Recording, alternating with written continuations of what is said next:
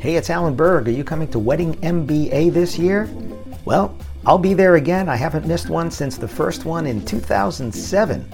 So I look forward to seeing you there. And if you want to save $20 off the current ticket price, and they get higher as you get closer, go to weddingmba.com. Use the promo code ALAN, A L A N.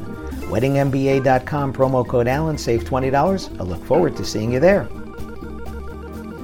Before we get into this episode, I'm starting something called Ask Me Anything. That's right, you submit your questions and they could become an entire episode or something that I answer at the end of an episode. To submit your questions, look for the red button at podcast.alanberg.com. That's right, podcast.alanberg.com. Click on the red button, submit your question, and maybe you'll hear it here on the podcast. Thanks.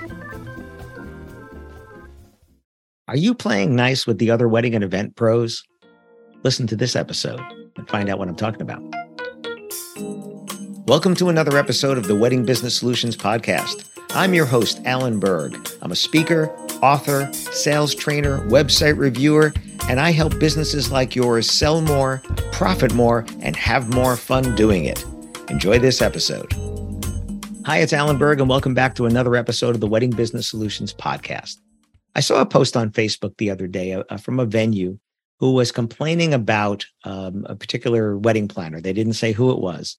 Actually, they were complaining about planners in general who come in, not been to their venue before, and then take over like it's you know it's just their wedding and they're the general and they're the one in charge.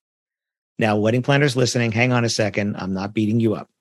Here's the thing: the average wedding has 12 to 14 different services. If you think about how many people are at the wedding or at the venue. Okay. So I'm leaving out, let's say, the invitation people because you're not physically at the venue. You're doing business with the customer directly over there. The dress shop, you're not necessarily there unless you unless they pay you to come and take care of them during the day. Right. So there are some of you that are not at the venue.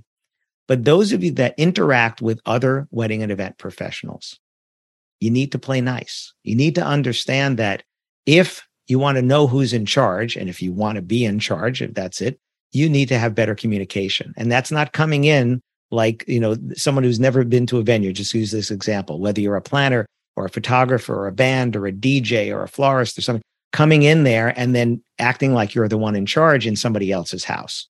Now, venues, I'm not letting you off the hook here either, right? It's also incumbent upon you to play nice with the other people there. Uh, we could talk about vendor meals and things like that, but that's not what this is about. What I'm talking about is this. If you're a planner, let's say, and you've never been to a venue before, and your customer hires you to do their wedding at that venue, you need to do a site visit. You need to go there when that venue is not busy and make a relationship with them so you can all understand here's the timeline, here's what's going to happen. And if there's any friction in that timeline between you and that, that venue in this particular case, you need to work that out beforehand, not on the day of the wedding. Same for the photographer, right? If there's a planner involved, you need to be talking with that planner. You need to, be, go to that venue. You need to know where to where to where to load in. You need to understand about meals. You need to understand all these things before. Right now, if you already have a relationship, this is why so many of you get referred by other vendors because you have a relationship and you guys know how to play nice together. Well, people refer people they know, like, and trust. And if you want to be referred by people at a wedding where you've never worked with them before, you need to get to know them beforehand. You need to not show up and be like, hey, you know, oh, look, look who's here. Sorry, I don't know you. Right. I'm not going to play nice with you. I've heard these stories over and over and over again, and I don't understand them. I don't understand why you wouldn't play nice with these other people because you could get referred by them. As far as the timeline, I know there's a lot of controversy about this. Who owns the timeline? Well, the truth is anybody who's on the timeline is invested in that timeline and needs to be there needs to be communication.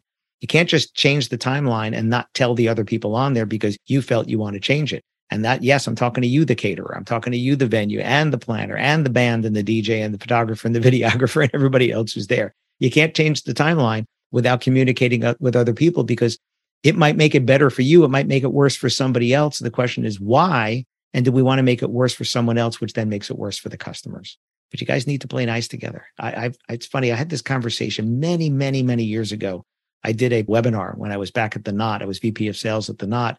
And I had people on the panel like Mark Kingsdorf, who's not in the, in the industry anymore, is an amazing wedding planner, good friend. And we had the same conversation. You know, Planners like to look at the other vendors as, hey, you know, I'm running the timeline. And the other vendors like, yeah, but I have to do my job. I have to do my job. So this timeline doesn't work for me. Let me tell you why. Instead of somebody saying, yeah, you're going to do it this way, you know, regardless. You don't want that friction at the event. Uh, how many times do we see pictures where the photographer and the videographer never worked together before? And all of a sudden we're seeing the other one in the photos or in the video, right?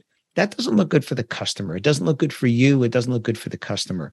Just things like that, where having a conversation ahead of time, understanding, yes, you each have a job to do, but that all of this dovetails together with everybody else who is here. I think that really would solve a lot of these problems people are either reluctant to, don't think about, or afraid to have that conversation ahead of time because uh, I don't know why. I, I, I just don't know why. I have these conversations uh, with my clients before I come out. And yes, we get surprises when we get there.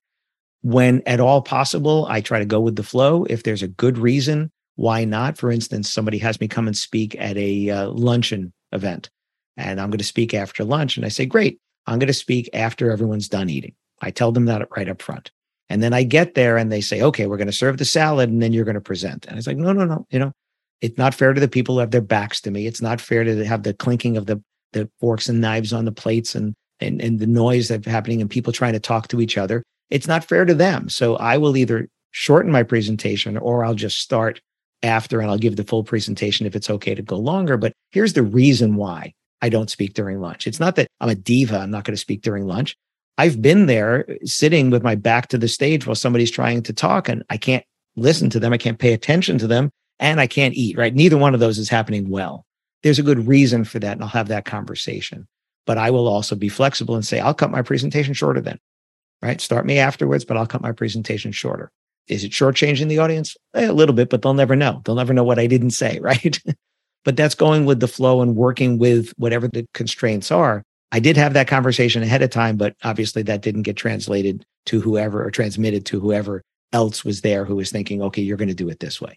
So that's an example in my world. Your world is very similar to that. Things are happening, ceremonies are happening, introductions are happening, cake cuttings are happening, first dances are happening, right? All these things are happening. And a lot of people need to coordinate, right? You can't just tell the caterer, no, we're not going to serve now for another half an hour because they're just going to overheat the food and then people are going to say, oh, the food was overheated, but the caterer was ready on time per the timeline. So, you know, that would have had to be transmitted to them that morning, not at the event when you say, give me another half an hour here. It's just, you know, food doesn't understand that it's supposed to stop cooking, right?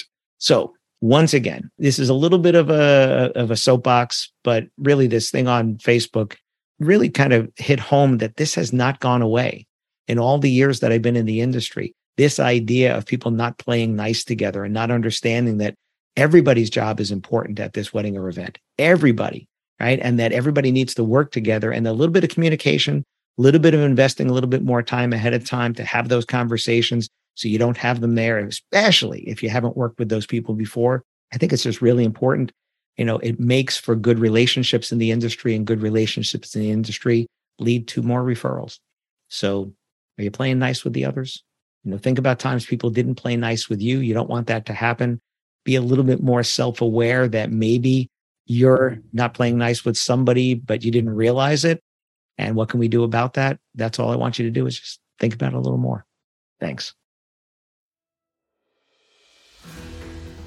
Hi, it's Alan Berg. Thanks for listening to this episode of the Wedding Business Solutions Podcast. You can find full transcripts on my website at podcast.alanberg.com.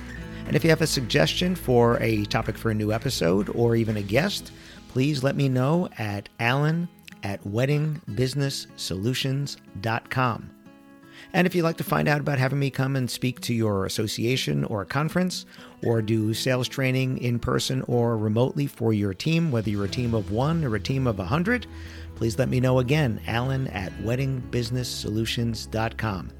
Thanks for listening.